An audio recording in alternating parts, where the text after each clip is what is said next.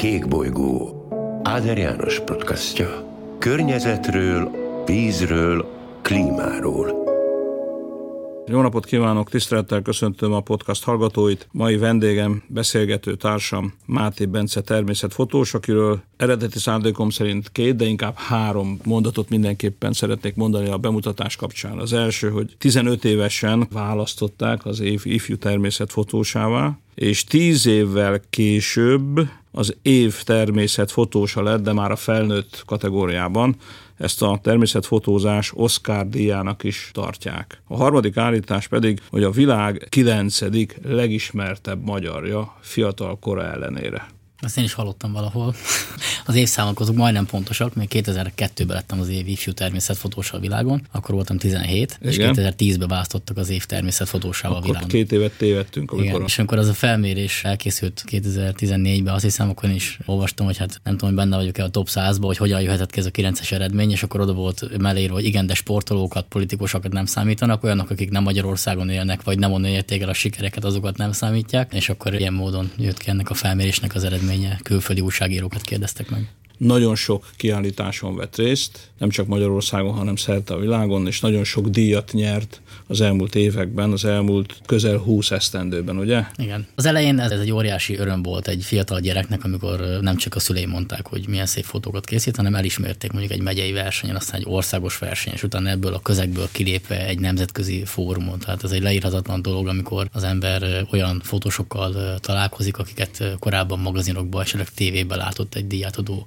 alkalmával. Utána pedig ezek a díjak már nem voltak annyira fontosak, viszont rendkívül jó eszköz volt arra, hogy kapcsolatot építsek, és olyan felületet érek el, ahol tudok beszélni a számomra fontos dolgokról. Úgyhogy mind a mai napig én egy intenzíven pályázatokon résztvevő fotós vagyok, még akkor is, hogyha az elmúlt időszakban nem sok képet készítettem, arra kényesen odafigyelek, hogy ahol el tudok indulni versenyeken, ott induljak is el. Mi is az a számára, most már sok-sok díjat nyert természetfotós számára az igazán fontos dolog? Kezdetben a lakóhelyemnek a felfedezése volt élővilág szempontjából, utána az volt, hogy ezt ki tudjam szélesíteni és bejárhassam a világot kis túlzással, és lássam, hogy más vidékeken milyen természeti értékek vannak. Most pedig abszolút az az első számú feladatom, úgy érzem magamban, hogy a környezetvédelemben szeretnék elhelyezkedni. A képek segítsége, az élmények segítsége által közvetítsek egy olyan érzést, hogy minél több ember tudjak motiválni környezetvédelmi irányba. Mert nagyon nehéz megfogni azt, hogy hogyan tudunk elindulni a környezetvédelem útvesztőjén, hogyha valaki erre a nyomvonalra szeretne lépni, hiszen én amikor elkezdtem előadásokat tartani laikusoknak, és nem fototechnikáról volt szó, akkor azzal kezdtem, hogy önvizsgálat, és megnéztem, hogy az én életemben, az én tevékenységemben milyen lábnyomot hagyok egy-egy tevékenységgel. És azt láttam, hogy tulajdonképpen vizet iszok, mint most éppen is bort prédikálok, vagy pont fordítva, nézőpont kérdése, óriási szénlábnyomon van saját magamnak is. És azt láttam, hogy nem feltétlenül az a célra vezető, hogyha ezt a szénlábnyomot drasztikusan csökkentem, és nem csinálom meg ezt, meg azt, meg nem utazok ide, nem eszek húst, és elkezdhetném sorolni azokat a dolgokat, amiket már unásig hallgatott mindenki, hanem az én munkámmal szeretném az érdeklődést felkelteni az emberekbe, hogy ők döntsék el, hogy ha számukra ez fontos, akkor a saját életükbe mit tehetnek azért, hogy a környezeti terhelésük csökkenjen. Hiszen az egész életünk, az utazásunk, az energiafelhasználásunk az olyan módon lett kialakítva, hogy ez nem volt szempont.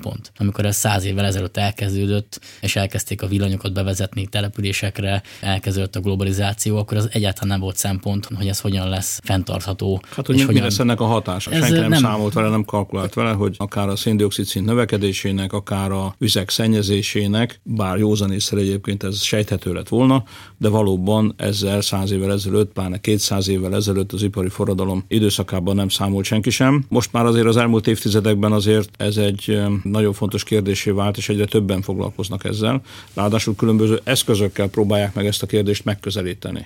Az ön megközelítés módja, hogy ábrázolja ezt. Megmutatja a természetet, annak élőlényeit, leginkább a madárvilágot, annak egyediségét, varázslatosságát, esetleges konfliktusokat madarak között, de az együttműködést is, és hogyan illeszkedik bele a természeti környezetben, hogyan részese egyébként a teremtett világnak a madárvilág, Én ezeket látom ezekről a képekről. Ezt a szándékot következtetem ki helyesen talán. Ami odakint van a, természetben, ha épített, ha érintetlen, az egy, az egy csodavilág. Tehát annak a bonyolult rendszere, még tudósok számára is átláthatatlan összefüggéseket rejtő rendszere, az engem csodálattal tölt el, és azt figyeltem meg, hogy nem csak a hozzám érkező fotósok, hanem a fotósoknak a családtagjék, akik laikusok, azok is látnak benne megnyugvást, és nagyon jó kikapcsolódás az, hogyha valaki a, a terepen lehet, és kiszakadhat egy városi környezetből. És erre nagyon keveseknek van lehetősége, mert az embereknek a nagy része az olyan közösségekben él, nevezük falunak, városnak, nagyvárosnak,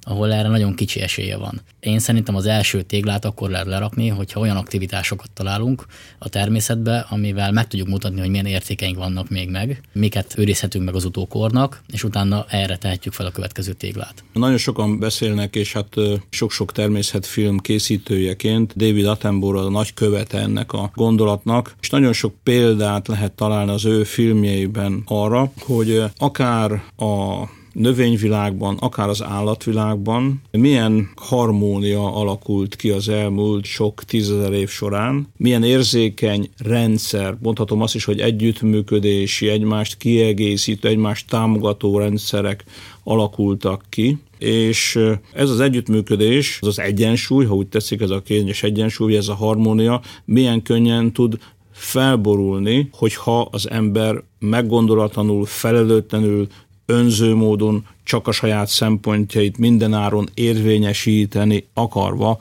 belenyúl ebbe a rendszerbe. És ez sokszor akaratán kívül is teszi. A jelenlegi tudásunk szerint a demokrácia a legjobban működő forma, amikor nagyon sok ember elmondja a véleményét, és aztán abból a végén kijön valami, és az eddigi, nem tudom, néhány ezer év, amit nézünk, addig az alatt az jött ki, hogy a demokrácia működik a legjobban. És a természetben is demokrácia működik. Minden egységnek megvan a saját érdeke, amit próbál érvényesíteni, és egy nagyon kicsi amplitúdójú hullámmozgással ezek a, az akaratok lekövetik egymást. Tehát amikor valami, az ember azt mondani, hogy túlszaporodik, de ilyen nincs, hogy túlszaporodik, csak valamelyik élőlénynek azok a körülmények, amik adottak, jobbak, hogy szaporodjon, akkor ő belőle több lesz, aki vele táplálkozik, ezt ő követi, utána visszaszorítja, és a ragadozó, aki táplálkozik vele, az is visszaszorul, és a hullámzás az nagyon pici, de állandó. És amikor jön egy drasztikus változás, jelen esetben mondjuk az ember, amikor azt mondja, hogy ő neki mondjuk most kukoricára lenne szüksége, mert rájött, hogy ez egy jó játék, hogy fog egy magot, elveti, és számíthat arra, hogy ebből majd valami kikel is biztosíthatja hosszú távon a táplálkozást, akkor neki az a célja, hogy azon a területen minél több kukorica érvényesüljön.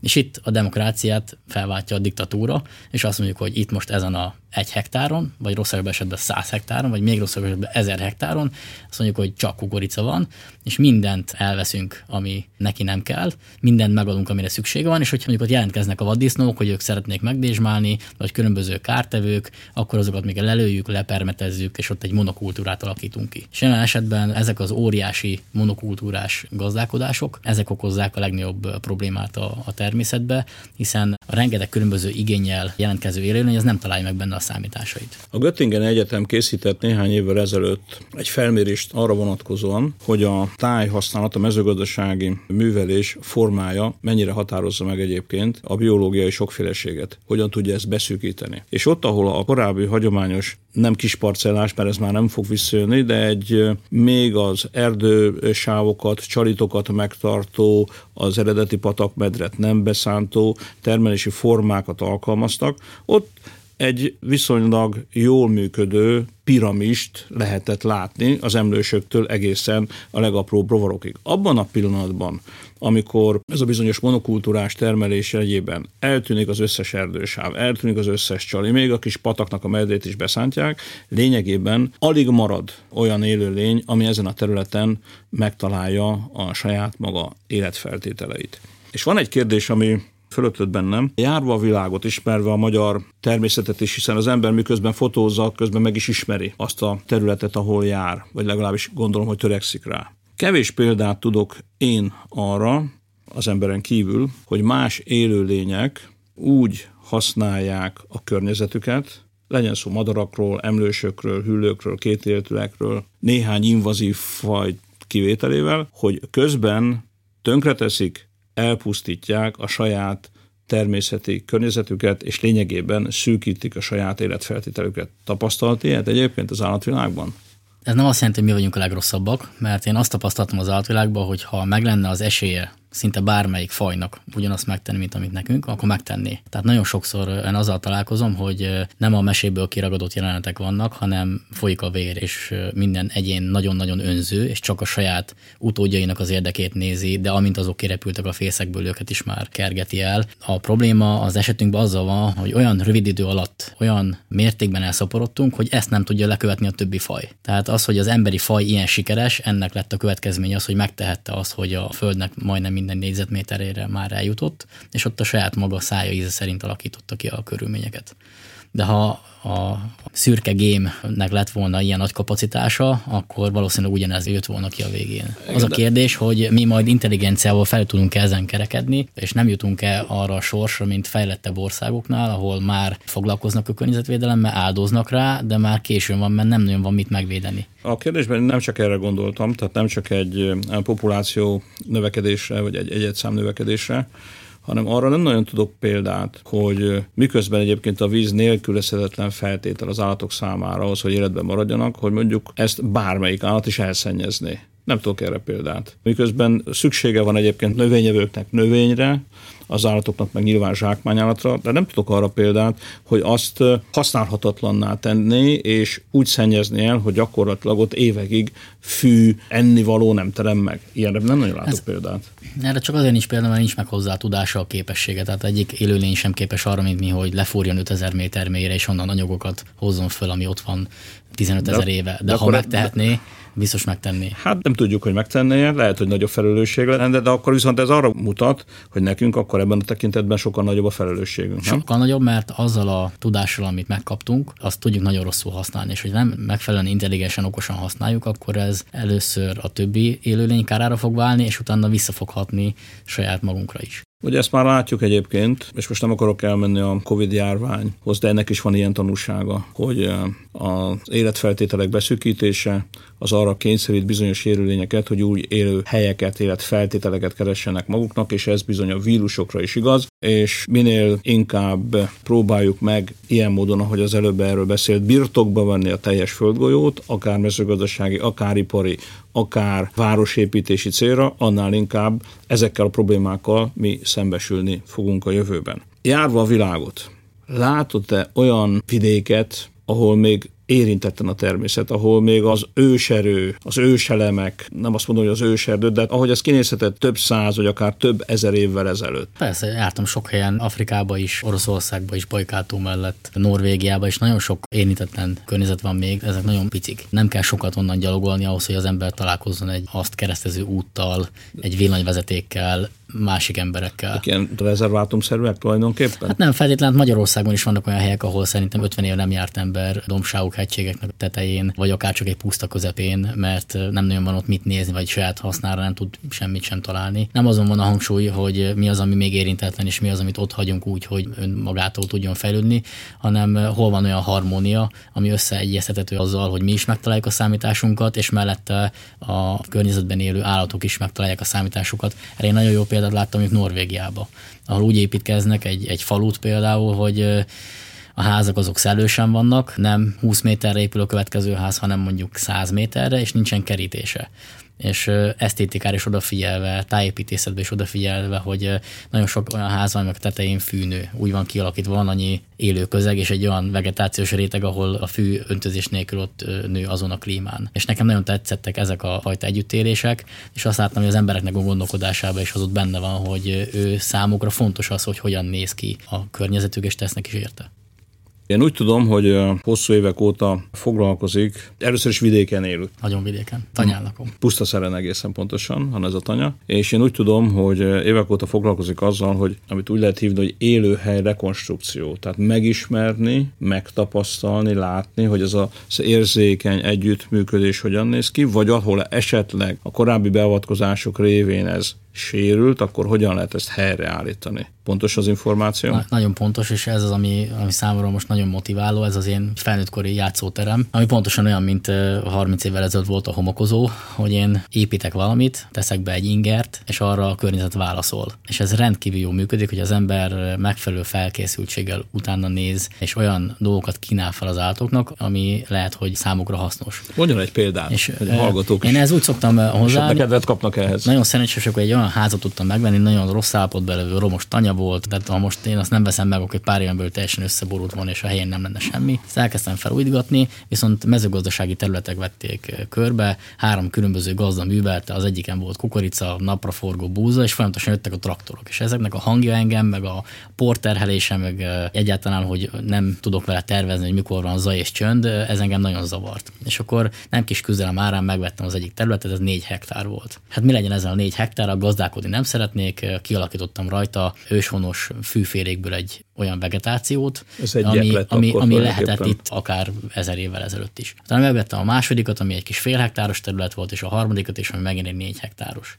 És most majdnem 10 hektáron tudok úgy tevékenykedni, hogy félem, hogy milyen élőlények jelennek meg az ízellábúaktól a hüllőkön keresztül a emlősökön át a madarakig, és próbálok a számukra felkínálni valamit. De az élőhely létrehozástól nem létezik jobb, hiszen ott a természet elvégzi a saját maga dolgát, hogyha az a terület az már nem emberi nyomás által irányított, hanem ott megvan a természetes vegetáció, az én esetemben ugye ez egy nagyon pici területen, ez különböző fűfélek, bokrok, fák, akkor nagyon sok állat megtalálja benne a számítását. És hogyha ez oda csalogat mondjuk olyan állatot, mint a homokigyék, ami onnan eltűnt, és tíz évig nem láttunk sehol se, akkor annak a ragadozói, mondjuk a, a szalakóta vagy a kékvértség, azok ugyanúgy követik és megjelennek. És hogyha ezt még segítem azzal, hogy plusz élelmet teszek ki magokat, teszek olyan helyet, ahol tudnak fürdeni, inni, felteszek a fákra odukat, akkor nagyon látványos eredményt lehet elérni, és azt érdemes megjegyezni, hogy a természeti változások, hogyha nem pusztítás, hanem építés, akkor bármi, ami látványos, az az ember életébe nagyon-nagyon hosszú idő. Tehát tönkretenni egy ősgyepet, azt néhány óra alatt jön a szántó, fölforgatja, és onnantól kezdve az már nem ősgyep. Viszont egy ősgyep hatású ember által létrehozott gyepet felnevelni, az mondjuk tíz év mire az úgy néz ki, hogy egy külső szemlélő számára az mondjuk egy ilyen őrgyebb hatását kell. Egy másik természetfotós eh, nyilván ismeri Szalgádót és az ő munkáit. Ez egy másik földrész, de a példa hasonló, csak nem gyepet, hanem erdőt, hogy teljesen lecsupaszított, arra vágott területet vettek meg, és újra fásították Brazíliában. 15-20 év kellett persze ahhoz, hogy ezek a fák megerősödjenek, de az élővilág megújult. Tehát ugyanazok az emlősök, hüllők, madarak tértek vissza ezekre a területekre, amelyek korábban őshonosak, itt lakók voltak. Igen, ott is el kellett tenni jó néhány esztendőnek, hogy a korábbi állapot, vagy legalábbis egy ahhoz hasonló helyzet előálljon. Van még tennivaló egyébként ezzel a 10 hektárral? Ezzel a végtelen a tennivaló is, hogy aki bennünket hallgat, és esetleg ilyesmire adja a fejét, hogy ne legyen ennyire elkedvelhető, vagy 10 év a beugró, nagyon látványos eredményt lehet azzal elérni, hogyha az ember megvizsgálja, hogy milyen állatok vannak ott, mert az épített környezet is tele van állatokkal. Nekem most például az új szerelmem az a denevér odó készítés, és különböző denevér fajtákat néztem meg, egyáltalán milyenek léteznek. Elhívtam egy denevér szakértőt, ő letett detektorokat, több ezer hangot felvett, és ez alapján kiderült, hogy az én területem vonzás közvetében van hét különféle denevér. És olyan odukat gyártunk, amiben majd a denevérek remélhetőleg megtalálják a számításaikat akkor ilyen például a jégmadár fészek, az egy leszakart parfalba fészkelő madár, tíz éve keresgélem a megfelelő helyet, és idén jutottam el először odáig, hogy az én általam épített partfalba belefészkelt a jégmadár. És ezek számomra nagyon jó eredmények, és én buzítok arra mindenkit, hogyha egy néhány négyzetméternyi zöld felülete van saját kezelésbe, vagy akár a vonzás körzetbe és a tulajdonossal megbeszéli, akkor ezek páratlan élményekhez juttatják az embert, amikor az ő hatására megszületik valami a természetben. És a jégmadár egy nagyon szép nem ismeri, és meglátja, hogy milyen csodaszép kék színű, neki nagyon jó volt a stylistje, de hát ugyanolyan élőlény egy szürke légykapó, vagy egy mezei veréb, és hogy az ember belássa magát, és ezeket az állatokat távcsővel úgy figyeli, hogy a viselkedésükben keres összefüggést, akkor ez egy megmutatlan csodavilág. Akkor a távcső és a technika. Ugye eddig beszéltünk tulajdonképpen az életszemléletről, ha úgy tetszik a filozófiáról, arszpolitikáról, hogy mi is motiválta, és motiválja különösen most a munkáját, illetve a tanyasi életforma és annak a 10 hektárnak a megszerzése az milyen változásokat eredményezett az életében. Az ön nevéhez kötődik ennek az úgynevezett detektív üveges technológiának, technikának a kitalálása, hogy az úgynevezett detektív üvegen keresztül egy megépített mesterséges helyzetben hogyan lehet az állatok, madarak legkisebb zavarásával, vagy akár zavartalanul megfigyelni ezeket az állatokat, hogy hogyan élnek. Hogy jött az ötlet? Most már azt mondtam, hogy 20 éve én úgy élek, hogyha valami olyan dolog történik az életemben, ami nem igazán kedvező, akkor próbálok a hátrányba előnyt kovácsolni. És ez volt az egyik első olyan mérföldkő 2005-ben, amikor én már öt éves tapasztalattal rendelkeztem annak terén, hogy egy madarak, állatok fotózására, megfigyelésére kialakított lesbe hogyan kell viselkedni ahhoz, hogyha odajönnek elém, és ezekre néha napokat készültem, akkor ne riasszam el őket, hogy mozgassam az objektívet, hogy mikor fényképezzek, minden egyes rezdülésre figyelnem kellett, mert ebben az időszakban volt egy klasszikus les, aminek a szélén az egyik ablokába be volt téve egy függöny, azon volt egy lyuk, és azon kitettem az objektívnek a végét. De rossz időzített mozgatástól mindenki világgá szaladt és amikor elkezdtem a barátaimat is kivinni, mert hát társasan mégis jobb volt ezt a tevékenységet végezni, ott megosztani az élményeket rögtön a lesbe egymással, akkor még kevésbé lettem eredményes, mert ők még jobban elzavarták az élőlényeket. Elkezdtem gondolkodni, hogy hogyan lehetne ebből a hátrányból előnyt kovácsolni, és gyakorlatilag ahogy feltettem ezt a kérdést, már jött is a válasz, hogy akkor detektív üveg. Na de az alkalmas lesz arra, hogy azon keresztül fotózunk és minőségi képeket készítsünk. Elmentem a legközelebbi üveggyárba, ott összeismerkedtem, összebarátkoztam az eladóval, megvettem mindenfajta üvegmintát, kivittem, kipróbáltam, és láttam, hogy abszolút ez a jövő. Tehát egy olyan mérföldkőhöz érkeztünk, hogy itt nem csak azt oldottuk meg, hogy az állatok nem fognak bennünket látni, hanem egy sokkal komolyabb mellékhatása is lesz. Mégpedig az, hogy mi fogjuk őket látni, mert eddig ilyen kis 10x10 mm-es lyukon lehetett kinézni, hogy bennünket nem vegyenek észre, most meg egy full panoráma. Tehát ez egy kolosszális dolog, hogy az ember bennül valahol, aki környezetében van, legyen ember állat, az nem tudja, hogy ő ott van, egy tükör mögül tud megfigyelést végezni, és abszolút kinyíltak a lehetőségek. Abban a szerencsében volt részünk, hogy mi ezt láttuk, tehát voltunk benn. Igaz, kicsit kalandos körülmények között érkeztünk, mert a látogatásnak az első napján ott ezt a helységet, ami félig egyébként a föld alatt van, azt elöntötte a víz, úgyhogy ott Igen. ki kellett szivattyúzni a vizet, és aztán azt hiszem, hogy több héttel is későbbre kellett tolnunk a látogatásnak az időpontját. És valóban lényegében az ember nagyon kényelmes körülmények között, olyan, mintha egy moziban ülne, csak nem mozifilmet néz, hanem előtte különböző madarak érkeznek, táplálkoznak, veszekednek egymással, és így tovább, és így tovább. Pláne, hogyha ugye a házigazda fölkínálja azt a lehetőséget velünk lévő gyermekeknek ez megtörtént, hogy használhatják a fotóaparátot, és készíthetnek felvételeket, és azt még utána meg is kapják, hát felejthetetlen élmény volt a velünk lévő két gyermek, a legkisebb gyermekünk és a sógoroméknak a legkisebb gyermeke számára. De úgy tudom, hogy ez nem csak mondjuk a mi kiváltságunk volt, hanem nagyon sok ilyen programon részt vesz, ahol a gyerekek számára próbálja nem csak a technikát, hanem a szemléletet is próbálja átadni. Őrejük lehet legjobban hatni, és én már évek óta komolyan dolgozom azon, hogy az a tapasztalat, amit egy ilyen lesben én szereztem, és ahogy ezeket a leseket kialakítottuk olyan módon, hogy félénk állatokat, amik egyébként mondjuk 200 méterről elszállnának, hogyha az ember meglátnák, hogyan lehessen testközelbe kerülni. Viszont ezek a lesek, ezek ugye tömegturizmusra nem alkalmasak, ezért az aktív Magyarország kormánybiztossággal kezdtünk el együttműködni. Ez volt az első olyan szervezet, aki látott abba a fantáziát, hogy tervezünk meg egy olyan lest, az én leseimnek a mintájára. Madárszínház fedőnéven fut ez a dolog, ami alkalmas lesz arra, hogy ha jön egy osztálykirándulás, és ott van mondjuk 30 gyerek, akinek hiába mondod azt, hogy maradjatok csöndbe, és nem menjetek közel az ablakhoz, úgysem fogják megcsinálni. Tehát legyen nekünk ez kihívás, hogy hogyan lehet olyan detektív üveget, olyan alagútrendszert, olyan hangszigetelő rendszert felépíteni, hogyha bárki oda bemegy, akkor meg tudja nézni a Magyarországon élő madaraknak egy jó részét, és mindezt tegyük úgy, hogy ne csak víz fölött, hanem víz alá is betekintést nyerjünk. Úgyhogy elkészült a terve egy olyan rendszernek, amin egy óriási üvegablakon keresztül, pontosabban akrilon keresztül, tehát egy műanyag felületen keresztül az ember kiláthat a víz fölött egy 15 méteres fesztávú ablakon, és szintén 15 méteren és egy méter magasságú beláthat a tóba. Hát ez egy mesterségesen fenntartott rendszer. Ugye a madarak azért jönnek oda, mert keresünk egy jó helyet, ahol biztonságra lelnek, és pluszban etetjük őket. A víz alatti rész az pedig egy illúzió. Kint vagyunk a terepen, egy tó közepén, de annak a vize koszos, erre alkalmatlan, és egy erre kiépített, megtervezett gépészettel és takarító rendszerrel azt a hatást szeretnénk elérni, hogy amikor az ember odaül, akkor azt látja, hogy ott van a tó élővilága, a tóban tó, és fölötte pedig ott vannak a madarak. Ugye ez egy lerajzolható illúzió, de erre még a világon sehol nincsen példa, úgyhogy nagyon sok lépcsőre föl kell még menjünk, mire ez működni fog. De már eljutottunk odáig, hogy komoly szervezetek, nemzeti parkok ezzel a kérdéssel foglalkoznak, és én pedig rendkívül örülök annak, hogy ez a rengeteg tapasztalat, amit megszereztem a les építések során, ezt egy ilyen tevékenységbe tudjuk kamatoztatni. Mikor lesz ez kész? Hát ha rajtam múlna, akkor majd kész lenne, de szerintem még két-három év. Két, Tehát mire azt év. lehet mondani, hogy át van vágva a szalag is lehet. Hát, hogy hol lesz, nem tudom, hogy adtak el felhatalmazást, hogy én erről beszéljek, de megnéztünk akkor... nagyon sok nemzeti Jó. parkba, tehát nem nemzeti parkot megkerestünk a kormánybiztossággal, és kértük őket, hogy ilyen is olyan szempontok alapján választanak területet. Tehát voltunk a Hortobágyánál, Kiskunság Nemzeti Park. Akkor ez legyen, legyen meglepetés, akkor a, a hol lesz viszont egyszer, hány látogatót egyszer, egyszer, egyszer 30-at szeretnénk. Egyszerre 30, tehát azért ez már egy komoly. Egy komoly osztály. Tehát erre már lehet egy osztálykirándulás szervezni. Pont az a lényeg, hogy nagyon sokan úgy mennek, hogy egy busz meg kell tölteni, és itt egy, egy busznyi embernek be kell férnie. Arra számítok, hogy nekem nagyon nagy meglepetés volt az, hogy az a kiállítás, amit turnéztatunk Magyarországon 2019-ben, az több mint egy millió ember nézte meg, és abszolút várakozáson felül volt a reakciója az utca emberének. Tehát akik ott mentek munkába, nem csak hogy oda pillantottak, hanem bementek a paranáokba, elolvastak az információkat, utána néztek, tehát nagyon-nagyon sok embert érdekelt, és ez újabb motivációt adott arra,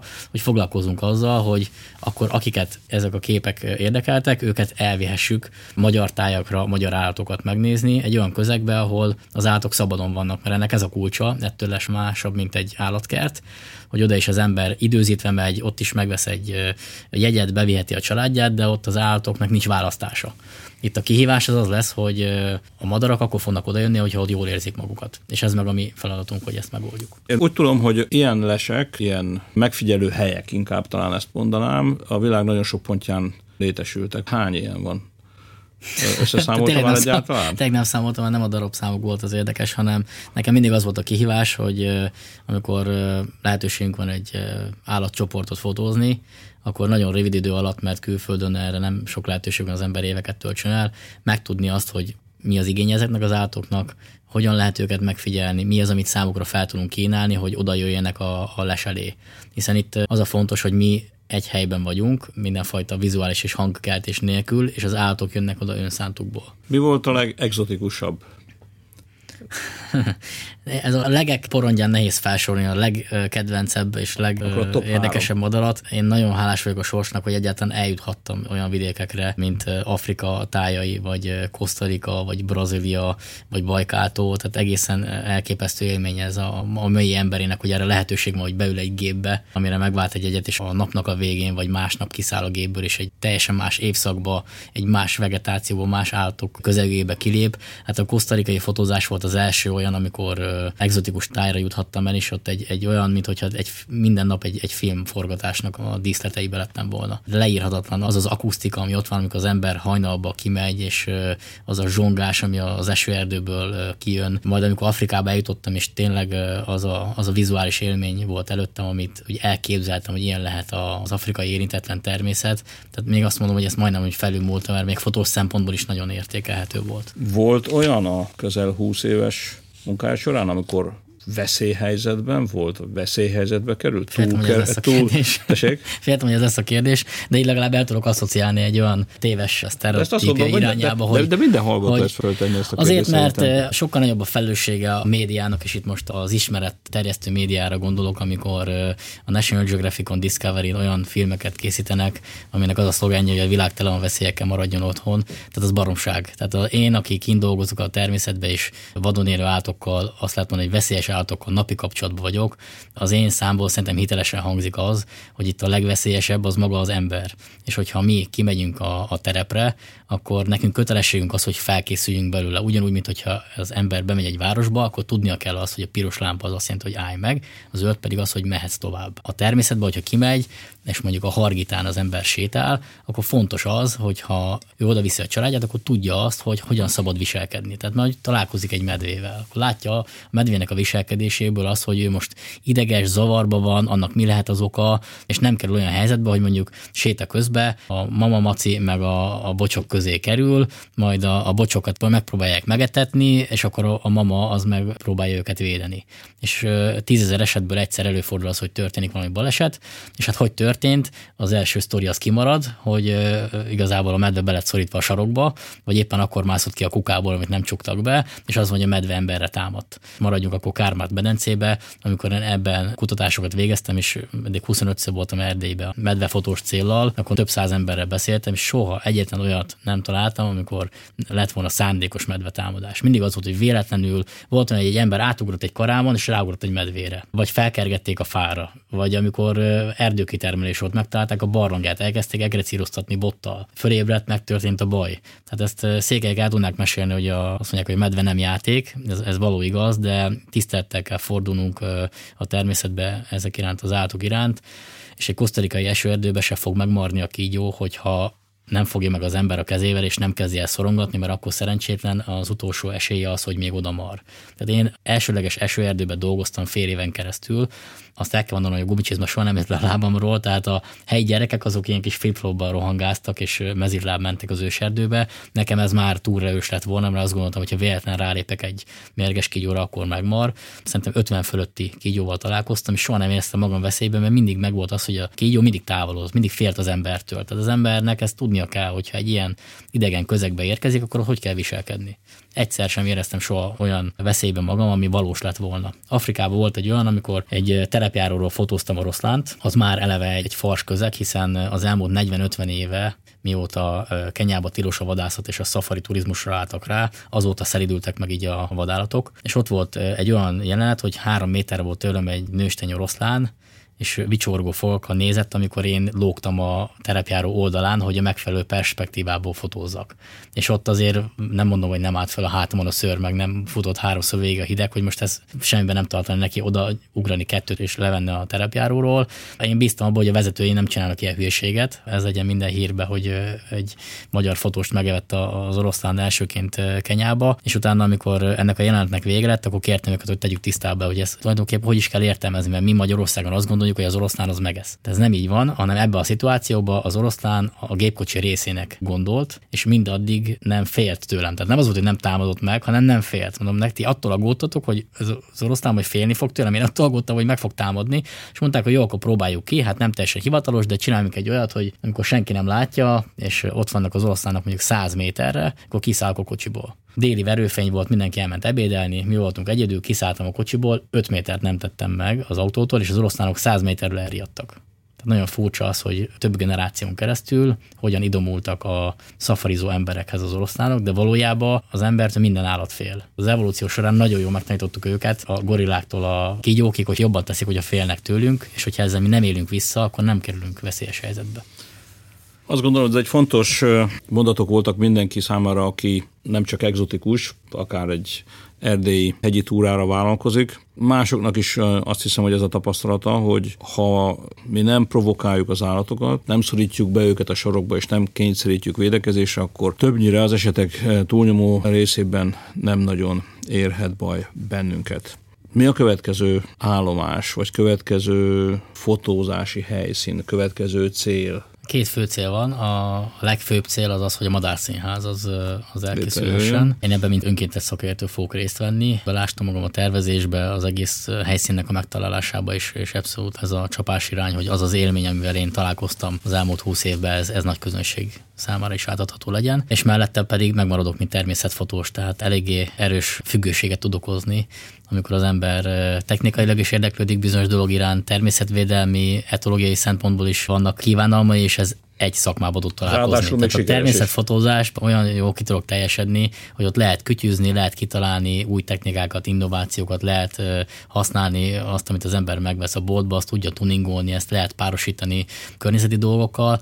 Én azt emelném ki, hogy azok után, hogy ennyi országba juthattam és, és fotózhattam bárhol, meg most is hetente kapok meghívást, én a saját kertemnek az élővilágára szeretnék hangsúlyt fektetni, mert mégiscsak azok az én gyermekeim, tehát én hoztam azt a közeget létre, és sokkal érdekesebb számomra a kertembe elkészíteni egy, egy jó képet, egy olyan helyen, ahol korábban kukoricaföld volt, egy olyan fokozottan védett állatról, mint például mondjuk az űrge. Az első lépés az ilyenkor az, hogy hát legyen róla egy szép éles kép, ami széltől szélig rajta van, és megfelelő irányba fordítja a fejét. De amikor ez megvan, akkor utána megy az ember tovább, és akkor mivel tennek a mindennapjai, mik azok az érdekes pillanatok, amiket el lehetne csípni, és ez, ez óriási kihívás. Például az űrge szempontjában, amit már éveken keresztül fotózom, láttam olyat a múlt héten, hogy szaladt egy űrge, fölötte 20 centivel radar alatt egy lepke, és röptébe utánugrott, és elkapta a levegőbe. Ez egy olyan elképesztő akció, amit még mai napig sem tudom, hogy hogy fogom lefotózni, de egy beindult a fantáziám, hogy láttam egy ilyen jelenetet, és ilyenkor gondolkozok, hogy hogy tudnám ezt én valahogy rekonstruálni adott időben is helyen, ahol a fotózás körülményei megfelelőek. És hát ráadásul ugye a napszakok és az évszakok változása is újabb és újabb kihívást eh, jelent, amikor az ember egy pillanatot szeretne, vagy egy már látott, de még meg nem örökített pillanatot szeretne újra átélni, és esetleg lencse végre kapni. Én ezt inkább úgy fogalmazom, hogy a legnagyobb ajándék, mert abban a kiváltságos helyzetben vagyunk a Kárpát-medencében, hogy szerintem a világon nincs még egy olyan hely, ahol ennyire jól érvényesül a négy évszak. Tehát nálunk igazán van tél, már amikor van tavasz, van nyár és van ősz a világnak a, a többi helyén vagy sokkal melegebb van, vagy sokkal hidegebb, de az, hogy egy helyben maradva ennyire változatos körülmények között lehessen természetbe élményt szerezni, ugyanazon a lejtőn lehessen szánkózni és ö, virágokon izetlábakat fotózni, ez egy különleges dolog, ami nekünk megvan magyaroknak. Egy következő kiállítás, várható időpontja? Október 1. Október 1. Nagyon uh, nehéz helyzet volt számukra is a koronavírus, mert mind a turizmust, mind az előadásokat, mind a kiáltásokat teljesen leoffolta, és meg kell találni a, ebben a lehetőségeket, de úgy néz ki, hogy Strasbourgba fogjuk szállítani a kiállítást így másfél év szünet után. És az a kiállítás, amit egyébként Ugy... korábban a magyar közönség láthatott, igen, és ugyanaz, amit egy millió ember ugyan, itt megnézett, ugyanaz, ugyanaz a kiállítás megy Franciaországba, ugyanazzal a csapattal, kicsit leporoljuk a paravánokat, amik másfél éve állnak egy csarnokba, megnézzük, hogy minden rendben van-e, és az egész kell készíteni a francia feliratokat is, gondolom. Nem, ne csak, ne csak Szerencsére angol. belementek abba, hogy elég lesz nekik az angol, elég az és angol? így nem kell átépíteni az egészet. Uh-huh. Már több mint egy fél éves szervezés van mögötte, és itt a koronavírus bizonytalanságai miatt még mindig egy kicsit lóg a levegőbe, hogy ide ki tudunk jutni, de én úgy érzem most, hogy 90 százalék. A helyzet most már minden európai országban egyre jobb, így Magyarországon is, úgyhogy reméljük, hogy október 1-ére már semmilyen akadálya nem lesz egy ilyen kiállításnak. Ráadásul ez nyílt téren van, gondolom Franciaország Strasbourgban is nyílt téren lesz, tehát nem zárt Katedrális melletti téren lesz. A katedrális mellett, tehát ráadásul ez egy nagyon impozáns terület, ott egészen biztosan, hogy sokan láthatják majd. Hát sok sikert ehhez a kiállításhoz, és Köszönöm sok szépen. sikert a további munkához. Szerintem nagyon sokan vagyunk, akik érdeklődve várjuk majd ennek a 10 hektáros pagonyról készült fotókat, akár azt, hogy az űrge hogyan kapja a lepkét, akár más pillanatokat, amikre mi lehet, hogy nem is figyelünk oda, pedig észrevehetnénk. Köszönöm szépen Máté Bencinek, hogy itt volt velem, és megosztotta a gondolatait. A kedves hallgatóknak pedig köszönöm azt, hogy ismét velünk voltak. Máté Bencinek eredményes munkát kívánok, a hallgatóknak pedig kellemes további időtöltést a nap hátralevő részébe. Nagyon szépen köszönöm a meghívást. Kék bolygó Áder János podcastja. Környezetről, vízről, klímáról –